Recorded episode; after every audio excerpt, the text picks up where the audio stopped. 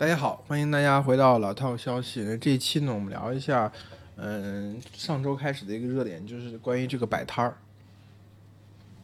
我们怎么理解这个摆摊儿呢？就是，当然段子段子式的这种新闻很多。原来的城管是抓小贩儿的，现在这个上面的任务下来了，需要摆摊儿了，那他又把小贩儿请回来，然后看看看起来是一个执法者和被执法其乐融融的景象。嗯，就是很多人觉得这是一个呃不错的进步，当然，也有一些反对的人觉得，呃，这个卫生问题、环境问题、噪音问题，可能一夜回到解放前，或者说这觉得这种经济形态呢，可能比较落后。但其实各方面的理由都有。嗯，我觉得不妨把它从摆摊儿这个事情本身，从呃小城管和小商贩这个关系。中越过去，我们直接去看背后到底摆摊儿，从经济学上来讲，它到底是个是怎么一回事儿？我觉得，呃，大家需要知道的就是，摆摊儿这个事情呢，其实意义还蛮重大的。在我看来，就是，呃，如果说过去中国的这个城市发展是政府高度计划、高度管控。呃，当中进行的那最重要的呃生产要素，在城市当中最重要的生产要素其实就是空间，空间背后其实就是土地。这个空间有你住的，有商业的，对吧？哪哪些地方是这个商业的这个空间，哪些地方是住宅的空间？住宅的空间高度控制，因为户口、学区，对吧？这些东西。呃，商圈同样也是控制的很严，主要的是这些大的品牌开发商，他开发出来的一个商圈，然后附近大概有多少的住户，对吧？有多少个小区，然后哪个地方可以配这样的一个商圈，这个商圈那个规模可以做到多大，容积率有多大？对吧？然后包括这个引进的品牌，其实也是高度可控的，对吧？你主要是通过征地之后，这个地方引进的品牌都是变成了连锁品牌，这个全国性的品牌，对，大家都吃肯德基、麦当劳、必胜客、外婆家，对不对？这是一个我们城市化的一个基本的模型。而摆摊儿这个事情重新被政府允许，它其实是政府某种程度上是放弃了对空间或者对土地的管控。为什么这么讲？你看，比如说，我们经常会发现有一个地方人流量很大，对吧？在这里面，可能有些人在这个天桥上贴个膜，或者有些呃广场舞的大妈在这个街角的地方，它地方没有公园，有公园的地方离这个地方很远，在这个没有公园的地方的一块空地上，哎，他们觉得这个地方不错，就在这里晚上这里呃搞一个大喇叭，然后在这里放歌，然后去跳广场舞。这其实就是相当于市民对于空间的第二次的控制，第二次的利用。这个地方的规划当中不是这样，但是实际上，呃，市民把它用成这样，摆摊也是一样。这个空间可能原来不是商业的空间，那现在市民觉得这个地方的位置流量不错，那重新开始摆摊，有人在这个摆摊儿，他能获益，他就会吸引更多人来这个地方摆摊，最后他就形成了某种程度上一个效率的，呃，基点效率的优势，那最后就形成了一种品牌的优势在在里面。这其实就相当于是政府放弃了一部对一部分空间的控制，然后让让这个小商小贩和市民重新去定义这个空间。嗯，为什么政府原来不愿意这么做？很简单，就是土地财政嘛。因为对于政府来说，最重要的在在这个呃对于空间的控制，它其实能够让他们获得对土地这个定价权。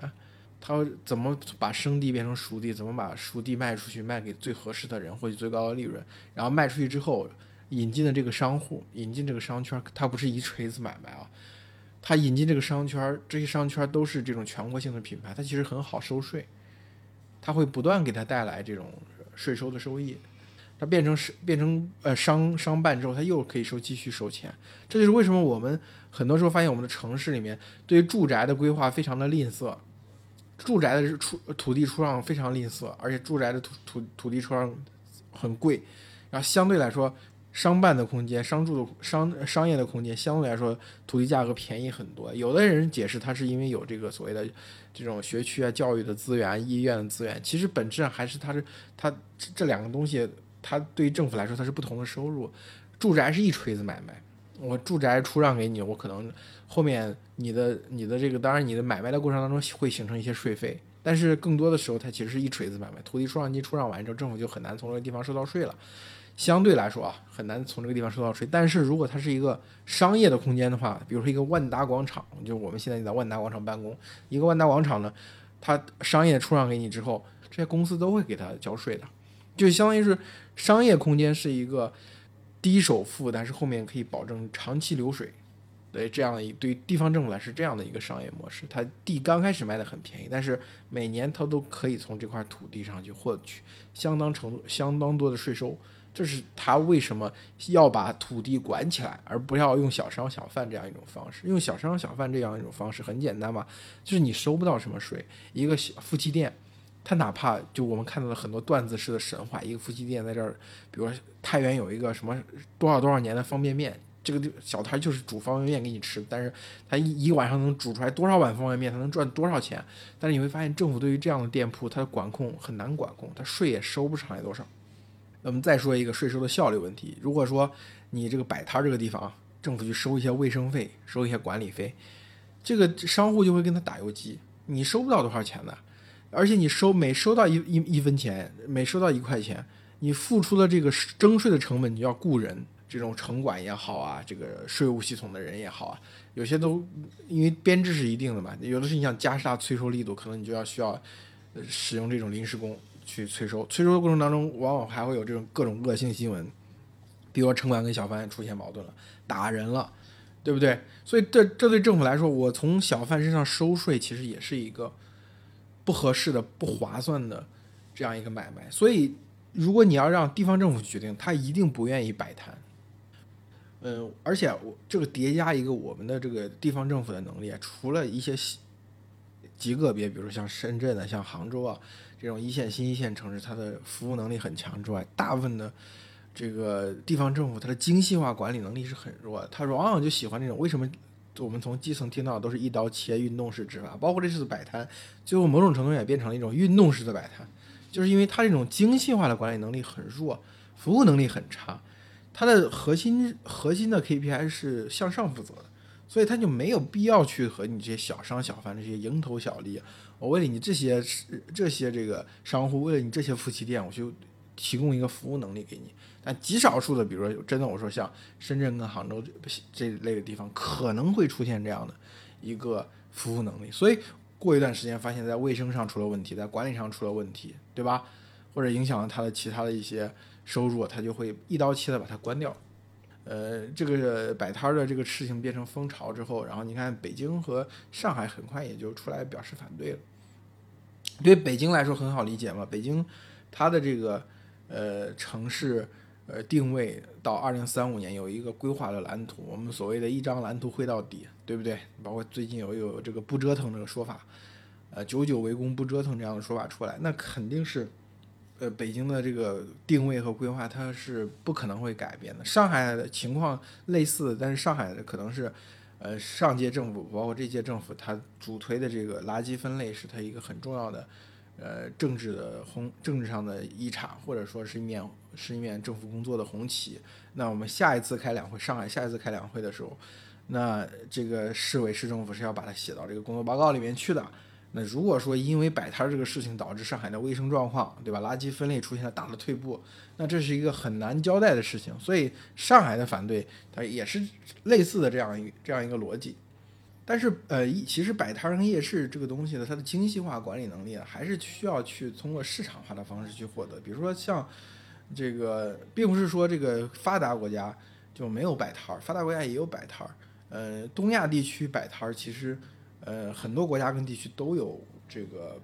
夜市啊、摆摊儿这种形形式，但是，呃，真正做得好的，比如说这个像台湾的夜市，它其实背后都是公司运营的，就是有有团队、有公司专门去运营夜市。你比如说，你去台湾夜市，你会发现，你走到这个夜市当中，同样的一个呃一个蚵仔煎的店，它分布在这个这条夜市的几个位置，这几个位置的分布其实都是有讲究的。它会保证你，比如说你第一次看到这这个这个这种吃的，你可能并不想去吃。等到你看到第三家店的时候，你才有可能去吃。但是如果说这个街上只有一家店啊，只有一家这个的这样的小吃，你第一次看到它的时候，你觉得哎呀，我要不再看看？等到你看完后面的时候，你又想去吃这个的时候，你发现后面没有这家店。夜市是需要规划能力，还有包括像这个呃它的卫生。它的这个每天夜市过去之后，第二天早上你去那个夜市所在那条街看，你会发现干干净净的，好像昨天晚上没有夜市一样。还有像这个，比如说跟周围的这个居民之间，怎么去补偿他们的噪音受噪音这个困扰，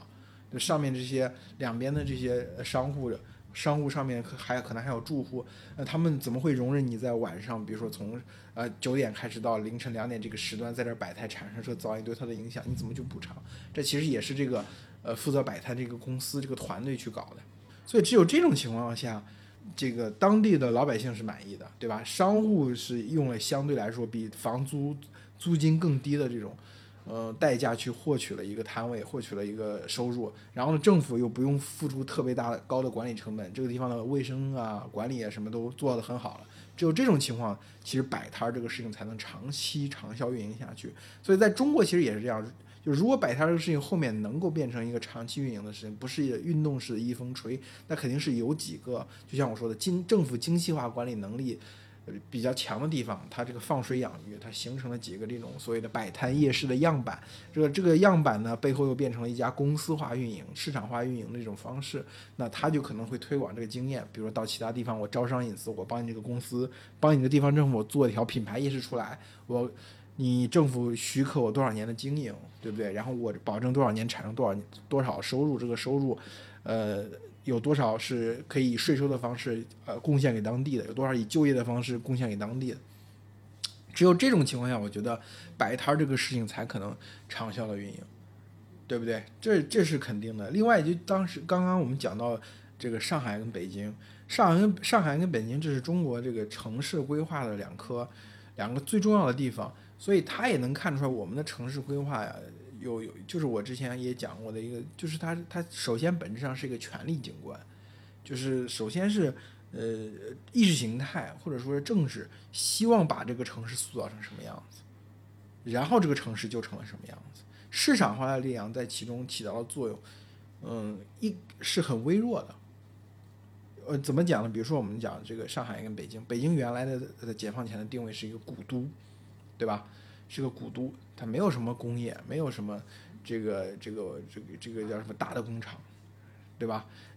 在这个最近，比如说那个北京这个永定河开始放水了嘛，淹了几个高尔夫球场，然后全线通水，然后就很多人就就开始怀怀念北京当年是是一个多少水系很多、湿地很多的地方，是这样的，当年是这样，但是呃，由于解放后。我们对这个北京这个定位，它是个我们是一个无产阶级领导的国家。那这个呃，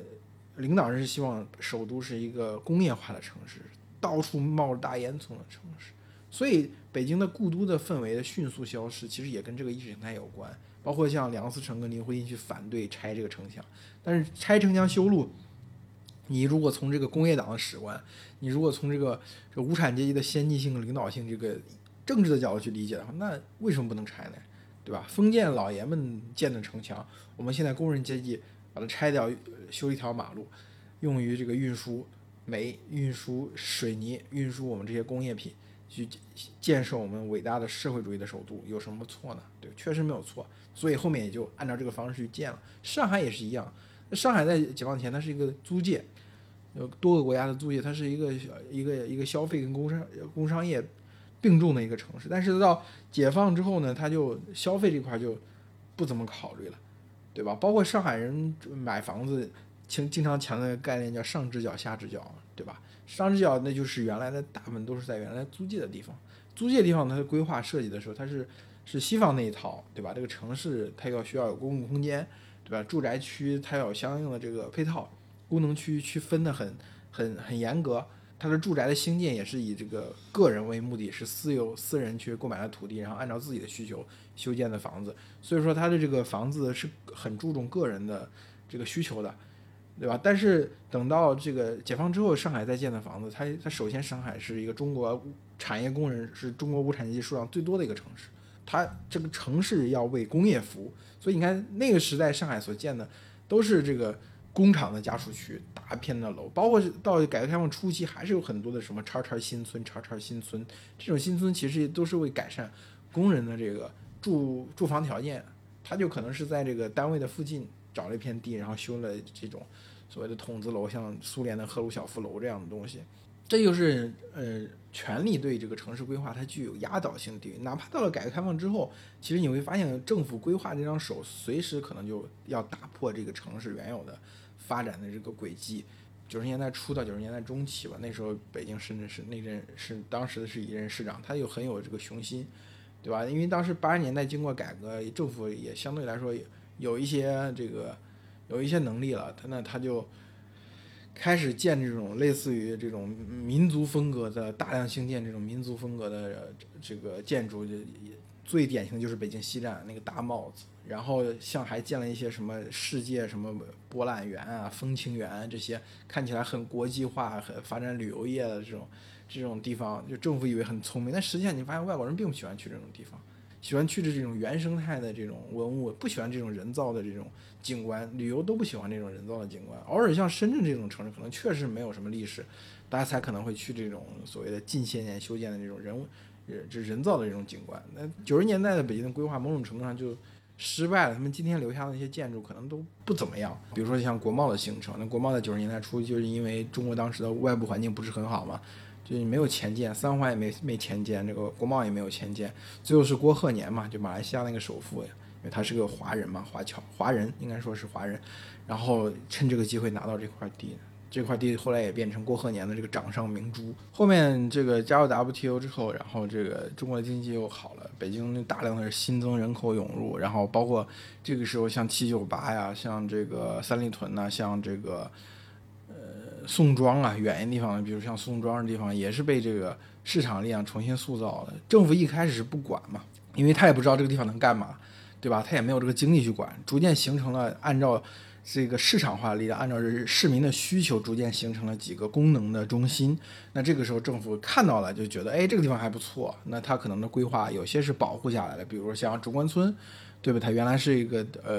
原来是个图书市场，后来变成了电子一条街。到后面围绕这个产生了很多的公司。那他觉得这个公司还不错，能产生大量的税源，能就业，能推动中国技术的进步，对吧？工业的发展，那他就把中关村这个模式固定下来了。对吧？利用规划的力量去扩张这个中关村模式。但有些地方，比如说像七九八的这个艺术区，对吧？像宋庄的这种呃艺术家聚集的地方，他可能不太喜欢它，那可能就就是通过某种方式把它肢解了，或者说把它替换掉，对吧？就是我们每一段时间可能市场化力量塑造北京这座城市一段时间之后，这个这个规划的力量，规划的力量就重新起来。呃，规划完之后发现有些成功，大部分失败了，不行了，他可能就不管了。那再允许市场化力化的力量去塑造这座城市，市民力量去塑造这个城市。再过一段时间，他发现，哎，又乱起来了，他要整治一下，要管理一下，那可能又出一个新的规划。我们的城市规划有的时候就是在这种市场民间的力量和权力的呃力量之间去进行这个呃对抗，来此起彼伏的。但可能比较好的。是这两个东西互相补充嘛？有些比如南方的城市，可能这两块力量互相补充的就比较好。但是在北京，因为权力永远占据支配性的地位，所以这个权力对城市的塑造最重要。这两年你看北京的这个精神生活，真的是显得很无趣。过去很多年轻人想到北京来听看演出啊。来来来听看摇听摇滚乐呀，对吧？来希望看展览呀。您这些年这个这种呃这种空间的流失会非常严重，治理这个这个胡同啊，治理这个呃穿墙打洞啊，就很多酒吧就有很有特色的 live house 啊，酒吧就就消失掉了，真的是变得非常的无趣。我觉得跟越来越跟一个五线城市、一个县城也没什么区别，就是大家天天刷刷抖音呐。刷刷视频网站、微博呀，然后下便利店啊，附近的商圈买买东西啊，网上收收快递啊。因为你会发现那些属于精神生活的部分，要么都变得特别的昂贵，现在买一张票真的太贵了；要么就就特别的单一。你原来希希望的看到那种那种万物生长、那种多元的精神生活的各种各样的场所、各种各样的活动都在萎缩、都在衰减。所以摆摊这个事情。嗯，从这个呃角度理解，就是我们从政府的收入的角度、政府的管理的角度和这个我们城市的呃空间的角度去理解它。其实我觉得摆摊这个事情非常，真的是非常重要。它其实是一种嗯，政府希望政府克制、收缩自己的权利，而把这个呃塑造塑造城市的这个权利、塑造城市的功能分区的这个权利，重新交还给市场和市民。但是由于我们很多的原因啊，比如说，尤其是中国的这个发展模式，它很大程度建立在这个土地财政上，建立在大量的新增城市化上。我们的城市化率现在百分之六十，那这种情况下，我觉得很难再看到我们曾经看到，比如说在二十年前北京、上海、深圳那种那种繁荣的繁荣的景象。嗯，城市化的红利，原来政府的手就是靠政府行政命令去维持的这种城市化，就剩这百分之二十的红利了。那这个红利到底能吃多久呢？那我们怎么去，我们的城市怎么去演化呢？还能够按照行政命令去演化？我是怀疑这种可能性。到时候一定会按照市场化的，按照市民的需求去进行演化，必须去走这样一条，因为只有这条走这条路，政府去规划的时候，他发现他要付出的成本更高。他他的得到的越越来越少，付出的成本越来越高，那他可能就会停止做这样的事情，城市就才有可能真正的属于市民，属于这个居住在这个地方的人。我觉得又又觉得很从短期上来看又很悲观，但从长期上来看呢，我又很乐观。嗯，这一期呢我就讲这么多吧，谢谢大家，我们下期再见。